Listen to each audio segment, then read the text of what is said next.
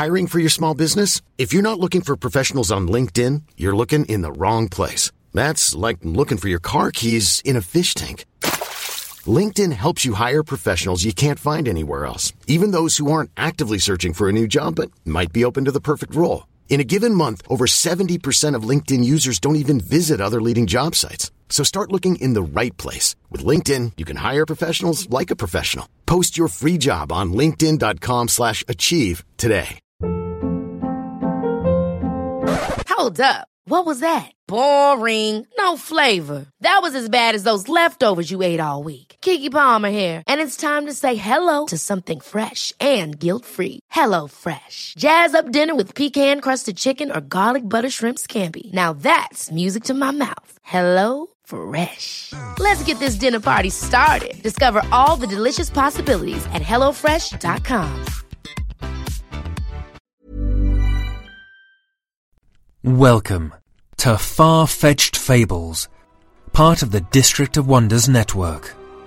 Featuring Tales to Terrify and Starship Sofa. Everyone has a story in the District of Wonders. Come and find yours.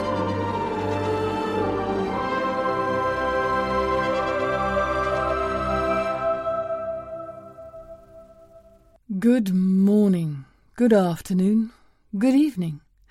Wherever you are, wherever you're listening from, this is Far Fetched Fables. Welcome to show number 170. And yes, your ears do not deceive you. I am finally back from my wanderings around the continent. And I must say, it's really nice to be back in the booth, talking to all my favourite fantasy fans out there. My sincerest thanks go out to all the guest hosts who helped out while I was away, including my long suffering and wonderful husband. So, before we move on, a quick reminder. We are currently accepting story submissions, and if you have something to send our way, we'd like to see it. We are strictly a reprint market for now. The do's and don'ts can be found on the submissions page of the Triple F website.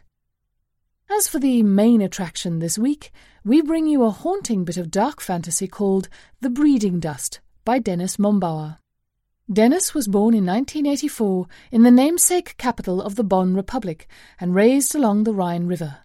He currently lives and works as a theatre agent and freelance author in Cologne, and writes weird fiction, textual experiments, and literary essays, as well as non naturalist drama and English poetry, acculturated with German.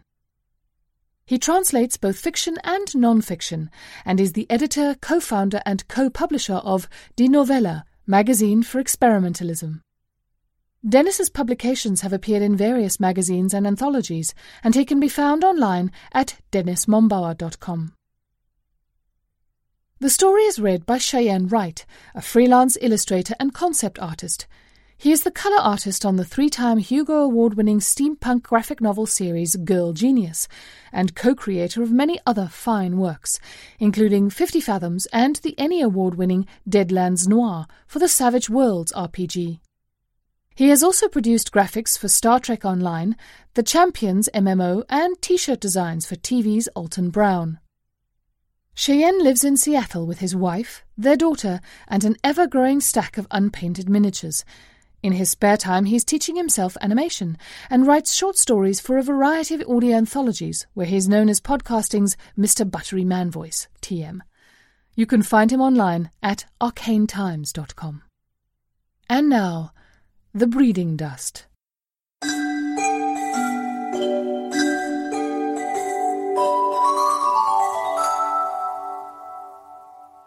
Silent, angular houses with white plaster, a sand-suffocated well, and a couple of stunted palms huddled together on the low ground.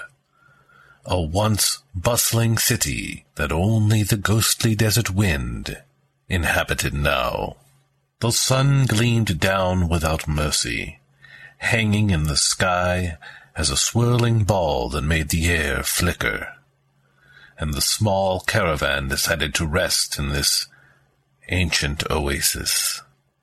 The camels were led down the loose sand dunes and racked up in the shadow of the ruined walls, while the men sought refuge in one of the best preserved buildings.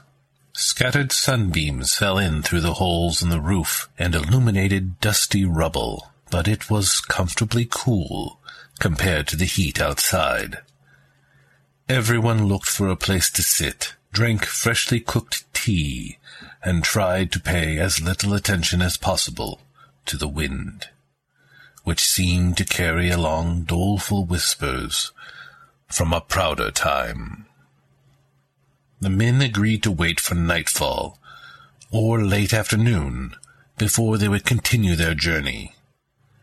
Although a short examination found the well waterless, and the rest of the city equally empty, not even home to bones or mummified remains. After everyone else save the guards had retreated for a short rest, Ikrashun wandered through the lifeless streets. Besides the panting and scraping of the camels, the quiet conversations of the men, and the wind's lonely tune, the oasis was utterly silent the unbearable heat having driven even the scorpions into hiding. The young monk sat down beside a big boulder and began to meditate. The heat didn't touch him as much as the others, his breathing calm and steady while he thought about his journey and his destination, about why he had left the Tourmaline's sheikdom and resigned from the order. The wind whirled up wispy sand particles, creating unsteady forms. Faces contorted with a pain that instantly collapsed back into the curved towers and clouds. Delicate constructs without consistency. Ikrashun sat motionless, stared at the ground and watched this play of the sand while contemplating the corruption and decadence of his former masters. There were still doubts in him, but it was far too late to turn back. He had joined this caravan in Mahashutaf, and they had already traveled hundreds of perilous miles into the desert. After the sun had crossed its zenith, the men prepared for their departure, as nobody wanted to linger between the ruins till nightfall. Ikrashun returned to them as he heard a commotion, hushed voices arguing with each other, the sounds of a frantic search. One of the gods has gone missing, and we can't find a trace of him anywhere. They searched the abandoned buildings only to come up empty-handed again. And there was no camel missing, no equipment gone, no footprints in the sand. Maybe he has deserted and run off. Maybe he had seen something out in the wasteland and followed it over the dunes. Maybe this cursed wind has carried him away. The remaining caravan members packed their things hastily while keeping an eye on the buildings and nervously touching the hilts of their weapons. Ikrashun was watching the desert where he suddenly spotted hazy movement. But as he shielded his eyes from the sun and looked again, there was only pristine sand. Before he could share his observation, a loud scream of pain split the air, followed by a gurgling groan. One of the caravan soldiers broke down, clutching a feathered arrow shaft that had penetrated deep into his neck. Ikrashun scanned the landscape while all around him men took cover, ran back into the oasis, or ducked down behind some forward rubble. Right before Ikrashun's eyes, a bone-bleached figure manifested at the crest of a dune, luridly gleaming in the sunlight. And another man, not fast or lucky enough, was struck down by its arrow. All over the sand hills girdling the city, white spectres rose up, and the young monk started to run as well. A shower of arrows rained down, stirred up the sand or splintered against the dusty ruin walls, and Ikrashun only narrowly evaded them. As soon as he reached cover in a house entrance, silence set in. The figures along the dune stood motionless, their bows strained, without a sign of fatigue. The only sounds were made by the wind that swept around the buildings, swirled up sand waves, and haunted the well shaft and Ikrashun realized they were trapped. From an opposing building a soldier beckoned to him, and Ikrashun took one last look, braced his muscles, and rushed across the street. Nothing happened. No arrow tried to hit him, and he reached the shaded door safely. Inside the structure, the majority of the caravan members huddled in a paved courtyard behind another gateway, which had probably once been veiled by a curtain. The men discussed what to do now. And a few late arrivals who had been with the camels reported the entire city to be encircled by figures, spectral in appearance, but alive enough to defeat any attempted escape. There was no help to be expected, for the roads on which their caravan crossed the desert were uncharted and forgotten, something that had seemed convenient when they departed, because many of the travelers had an interest in secrecy. But now this excessive caution had left them stranded, far away from known trading routes and the sheikdom's patrols.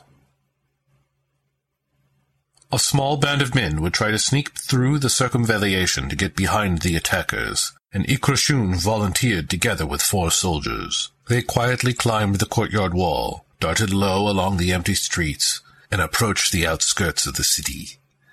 As they reached the foot of the dunes, they almost didn't believe their eyes. Not a single figure was to be seen the yellow-brown sand stretching under the fading sunlight without a trace of their attackers. The caravan decamped as quickly as possible, eager to get away from this place and the ghostly figures. Soon the shadows lengthened, the air cooled, and the sun descended in the sky. They reached a rocky hill and put up their tents, tying the camels to the posts and playing dice to distribute the guard shifts for the night. Ikrashun got one around midnight, and when a soldier woke him after a few hours of sleep, Ikrashun went outside to keep watch and meditate.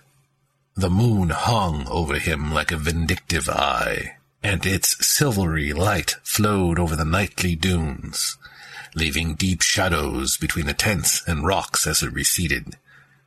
Except for the movements of nocturnal desert animals. The sandy nothingness stretched out, placid and inert before Ikrashun. And as far as he could see, it differed in no way from the desert they had crossed for days and weeks. But there was something in the distance far away. Along the ridge of an elongated dune, a caravan passing by. Pallid figures and camels moved slowly, seemingly emerging from nothing and vanishing behind the sand again, as if something would swallow them. The monk had no doubt that this ghostly trek was leaving just as little footprints as the bowmen had, and that even a thorough investigation would yield no proof it had ever been there. He decided to tell no one about this apparition, as it would only fuel their fear. But suddenly, a horrified cry rose up behind him. He spun around and saw one of the merchants rush from his tent, break down, and weep. Dead! He is dead! Wholly dead, and I haven't touched him! Dead! Stone dead! He just lay there, and now he is dead! Dead! Dead! As it turned out, the merchant's tent mate had passed away without any injury, and the merchant had woken up to find the corpse's arms slung around him. The morning revealed a total of five people to have perished in their tents, all of them without visible wounds, without blood, without a cause. Tales of invisible creatures stalking the caravan spread quickly and the mood was tense as they set out again.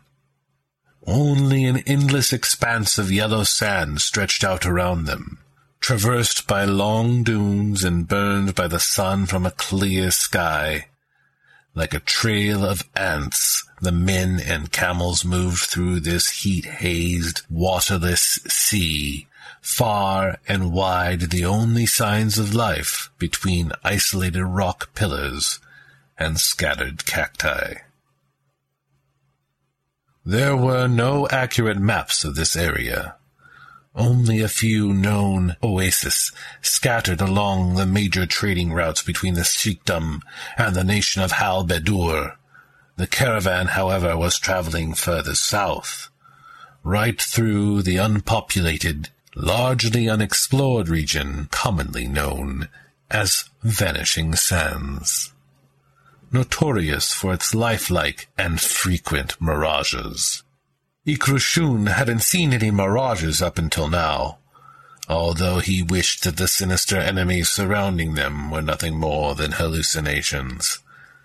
Their arrows just blinks of reflected sunlight.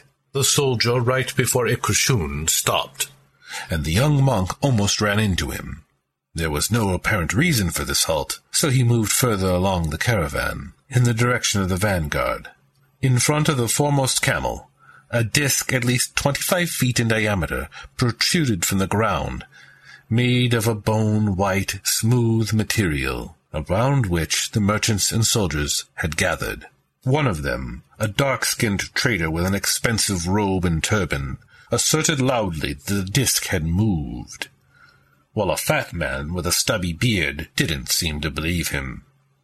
At this moment the disc soared up, followed by an underlying block of the same shape and consistency. Startled, the circle of bystanders widened while a massive pillar ascended into a fountain of sand, higher and higher towards the sky. Finally, as the shadow of this pale tower already reached over the entire caravan, the movement stopped, and a semicircular pitch-dark portal became visible, just big enough to admit a single person. A silence of disbelief hung over the travelers.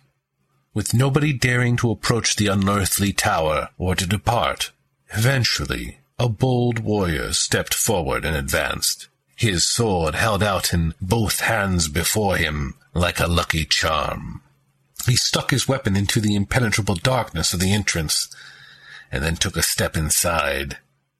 His next step made him disappear, so they could only hear the sounds of his movement, followed by a quick hiss. The light of a matchstick made the man's face float in the shadows before it became brighter as he inflamed a torch inside the tower. In the flickering illumination, a low, dusty room became visible. A room containing several chests with open lids, filled to the brim with gold pieces and jewelry. The bystanders were quick to sum up the situation, and several soldiers and merchants rushed into the tower, ignoring any possible danger in view of this treasure, pushing and shoving each other without consideration.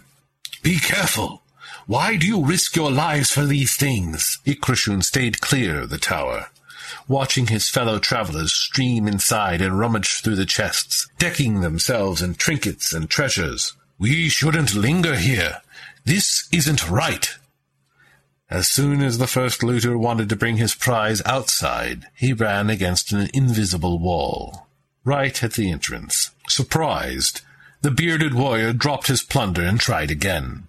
His eyes widened in disbelief and bewilderment when he still bumped into a barrier and he whipped out his scimitar and struck at it. At the moment of impact, the tower began to tremble, and then moved once more downward.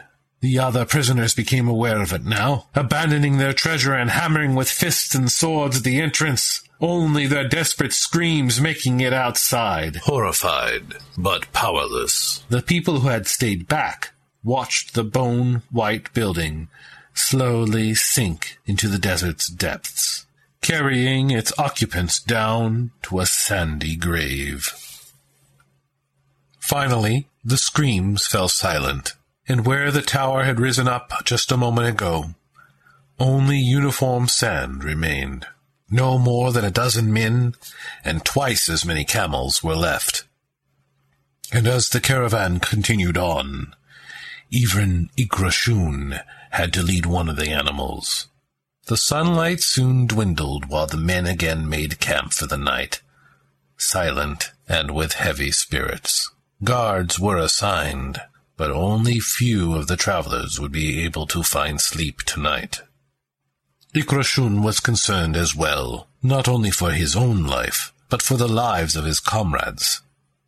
At midnight, the shine of the full moon revealed a ghostly procession in great distance, and a swarm of tiny dots rose up from it, into the night sky, vanished between the stars, and transformed into wooden arrows that unerringly drilled into the remaining water skins. The men could save just a fraction of the precious fluid, as most of it seeped into the insatiable sand, and the rest would only last them a few more days now. Even more desperate than on the day before, the caravan broke camp at dawn, trying to reach a new oasis or watering hole as soon as possible. The sun blazed down on them, drying up their throats and blinding their eyes as they trekked further and further, driven by the hope for water or rescue. During the next days, the surrounding desert remained as lifeless as the desert they had already wandered through, and their empty water skins didn't fill up. There were no apparitions in the nights, but the thirst began to torture the men. And if not the thirst, their worries and fears kept them from sleeping. Two days further, the first winged shapes appeared in the sky. Vultures circling above them. Ikrashun still felt calmer than the others, but inside his mind, uncertainty and doubt eroded his willpower. His steps carried him forward through the hot sand, but he walked as monotonously as a somnambulist while the thirst burned his mouth and exhaustion dimmed his field of view. They moved until noon, when they finally found a sign of hope. The fleshless cadaver of an oasis bird such animals were only seen in the close vicinity of water, where they built their ornate nests in the palm tops, and this meant that a place with water couldn't be far. Once more the men's steps quickened, as they dug deep and pushed on to finally reach the summit of a higher dune, from where they saw something like paradise, just a few hundred feet away, half hidden behind heat hazes, a glittering azure lake spread out, framed by shade-giving palms and shrubbery that stretched out around it like a green wall against the desert. Their fast steps turned into a hasty run without regard for anything else as their legs grew lighter and their relief vanquished all thoughts of exhaustion. The feet of the merchants, warriors, and even camels flew across the sand in a downright race toward the oasis. Using up their last reserves of energy, Ikrashun ran with the others, but lagged behind as they reached the vegetation, and he stumbled amidst the undergrowth. Like famished beasts, the members of the caravan fell on the life-promising water, splashed it on their faces, jumped in it, and above all, drank it. Even while the monk caught up to them, he suddenly noticed the complete absence of animals at the oasis, as well as the oppressive silence, which only allowed one conclusion. Before Ikrashun's eyes, his comrades collapsed one after another, their faces turning waxen and losing all color, their arms and legs becoming stiff, their skin overcoating with a thin, oily film, and then losing all moisture. The entire scenery flickered, as if the illusion of the oasis had served its purpose, and everything transformed. The lush vegetation turned into wilted brown weeds and toppled palms. The glittering surface of the lake into something covered with iridescent streaks and bloated fish corpses. In the air carried a sudden scent of putrefaction and death, overlaid by a treacly notion of decaying fruit. On a hill above the oasis, whose malignance needed no concealment any more. a low tower became visible, with unnaturally smooth walls and a heavy dome of gold, coming ablaze in the sunshine like an eerie lighthouse. Ikrashun groaned. His body was powerless and drained, his tongue hanging from his mouth like a dusty rag. Red dots glimmering before his eyes, he forced himself to ignore the temptation of sleep, to fight against the dull oblivion that threatened to overwhelm him, and cramped his hands around the handle of his only weapon, the small dagger at his belt. Every step was harder than the one before, but Ikrashun trudged forward through the crackling dead grass, his eyes fixed on the tower and its open entrance. His only hope was that the inhabitants of this building didn't count on anyone surviving the trap. After all, it had been pure luck that Ikrashun hadn't reached the water in unison with the others. Finally, he arrived at the entrance and dragged his body inside. It was cooler here, and Ikrashun sensed a small part of his strength surge back. Heavy carmine tapestries covered the walls, the floor, and even the stairway leading up all of which were built from the same pale material as the tower's exterior. Determined, Ikrashun put his foot on the first step and started to labor his way up. After a long ascend, during which he almost lost consciousness several times, he reached the top of the building. The same treacly smell that had come from the oasis's tainted water confronted him here, intensified many times over and it was difficult to fight a feeling of sickness.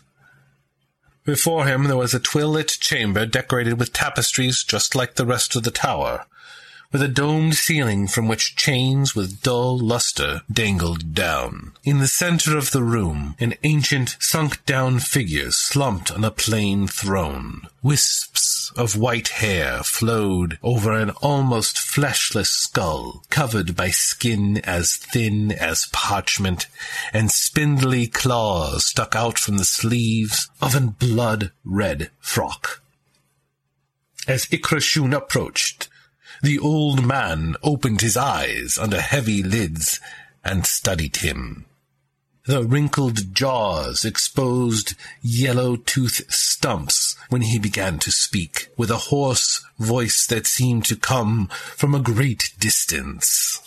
So there is someone who has managed to come here. The old man paused, and only his piping breath was audible. I assume that you want to know who I am. Ikrashun saw no one else in the room, only this withered, drained creature on its throne. I was once called Kuhadrafa a long time ago, and I lived in a very distant place between the grey houses and colourful markets of a city whose name I have forgotten. I studied the art of incantation, but I got tangled up in its secrets, and soon people feared me for my power. They banished me. First from this city, and then from any other that I entered. Ultimately, after many journeys in which I burdened myself with great guilt, I ended up here amidst this phantasmagorical desert. My powers protected me from the thirst and hallucinations, and so I built this tower in the heart of the wasteland. I lived here and the incantation rituals allowed me to preserve my body far beyond its time, to betray death itself. A bleating laughter issued forth from the man's decayed throat, and Ikrashun shuddered. And then I constructed my traps. So easy, so easy. I just had to make the mirages a little bit more real. To fill them with life. To make them able to kill. The ghosts. The tower. The voices. The young monk had listened entrancedly, but now, after the words of this cadaverous creature had run dry, he regained his composure. Why? Why do you have to kill all these people? A game. The old man smiled dreamily, his age-marked skin stretching over bare bones. Yes, a game. The stakes were lives. Theirs against mine. You understand? You don't know how it is to be imprisoned for a thousand years in a frail, aching body. You don't know how many times I have cursed the moment I used my powers to extend my life. So long have I lived. I wanted to make the game easier. But it was forbidden to me. His fingers cramped around the throne's armrest, clinging to it until his knuckles turned white. And now you are the first to win against me. To beat me at my own game. And I have to let you live. With trembling hands, he produced a bag from under his frock.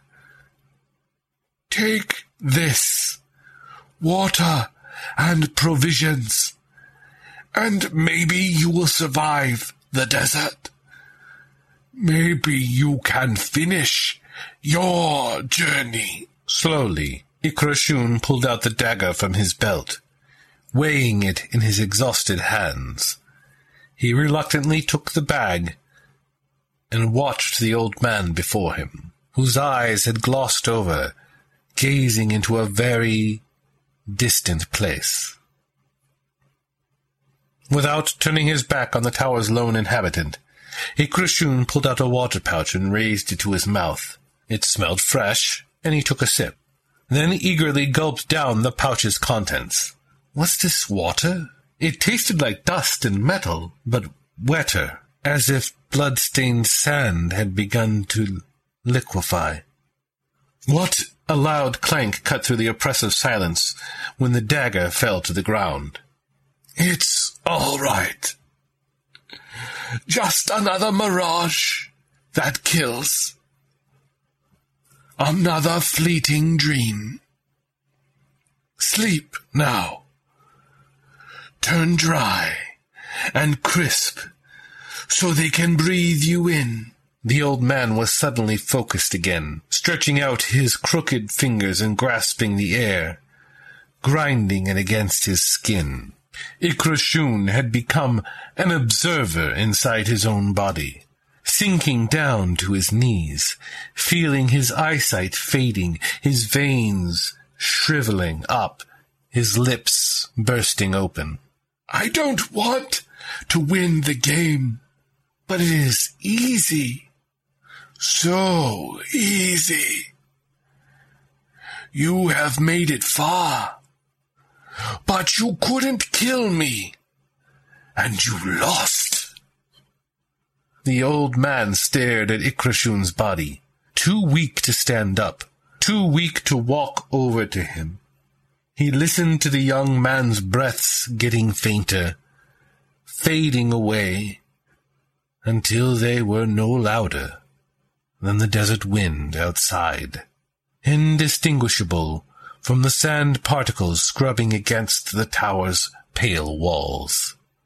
The old man sat on his throne, and the voices returned from the shadows to fill the tower once again with their whispers, to stir up the dust and inhale Ikrashun's remains.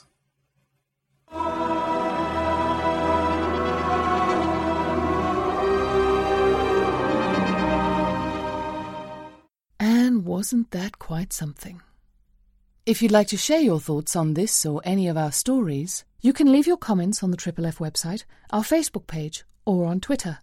We love hearing from you, our listeners, and we want to know your thoughts on our content. As always, please leave us a review on iTunes, Acast, or other podcatchers so that we can build our listenership and keep the stories flowing. Please also consider making a donation on the District of Wonders Patreon page so that we can keep the podcast up and running. Please remember that Far-Fetched Fables operates under a Creative Commons Attribution Non-Commercial No Derivatives 4.0 international license, which means you can download the content and share it all you like, but don't change it or sell it. And please be sure to give credit where that credit is due. All other copyright remains that of the authors, and violators will be cursed to live for thousands of years with sand in their underpants. I'm off to go and find that little kitten my husband mentioned last week and discover what he's eaten now. I'll see you all next week. Bye now. This presentation has been brought to you by the District of Wonders Network, dedicated to podcasting the finest genre fiction. You can learn more about the District of Wonders and their many literary productions at their website, www.districtofwonders.com. Thank you for listening. Hey, I'm Ryan Reynolds. Recently, I asked Mint Mobile's legal team if big wireless companies are allowed to raise prices due to inflation. They said yes. And then when I asked if raising prices technically violates those onerous two year contracts, they said, What the f are you talking about, you insane Hollywood ass? F- So to recap, we're cutting the price of Mint Unlimited from $30 a month to just $15 a month. Give it a try at mintmobile.com slash switch. $45 upfront for three months plus taxes and fees. Promo for new customers for limited time. Unlimited more than 40 gigabytes per month. Slows. Full terms at mintmobile.com. Hold up. What was that? Boring. No flavor. That was as bad as those leftovers you ate all week. Keke Palmer here, and it's time to say hello to something fresh and guilt-free. Hello Fresh. Jazz up dinner with pecan-crusted chicken or garlic butter shrimp scampi. Now that's music to my mouth. Hello Fresh. Let's get this dinner party started. Discover all the delicious possibilities at hellofresh.com. Since 2013, Bombas has donated over 100 million socks, underwear, and t-shirts to those facing homelessness. If we counted those on air, this ad would last over 1,157 days. But if we counted the time it takes to make a donation possible, it would take just a few clicks. Because every time you make a purchase, Bombas donates an item to someone who needs it. Go to bombas.com slash ACAST and use code ACAST for 20% off your first purchase. That's bombas.com slash ACAST, code ACAST.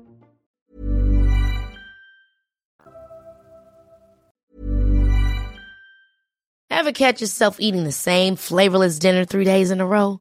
Dreaming of something better? Well, HelloFresh is your guilt-free dream come true, baby. It's me, Keke Palmer. Let's wake up those taste buds with hot, juicy pecan-crusted chicken or garlic butter shrimp scampi. Mm. Hello Fresh. Stop dreaming of all the delicious possibilities and dig in at HelloFresh.com. Let's get this dinner party started.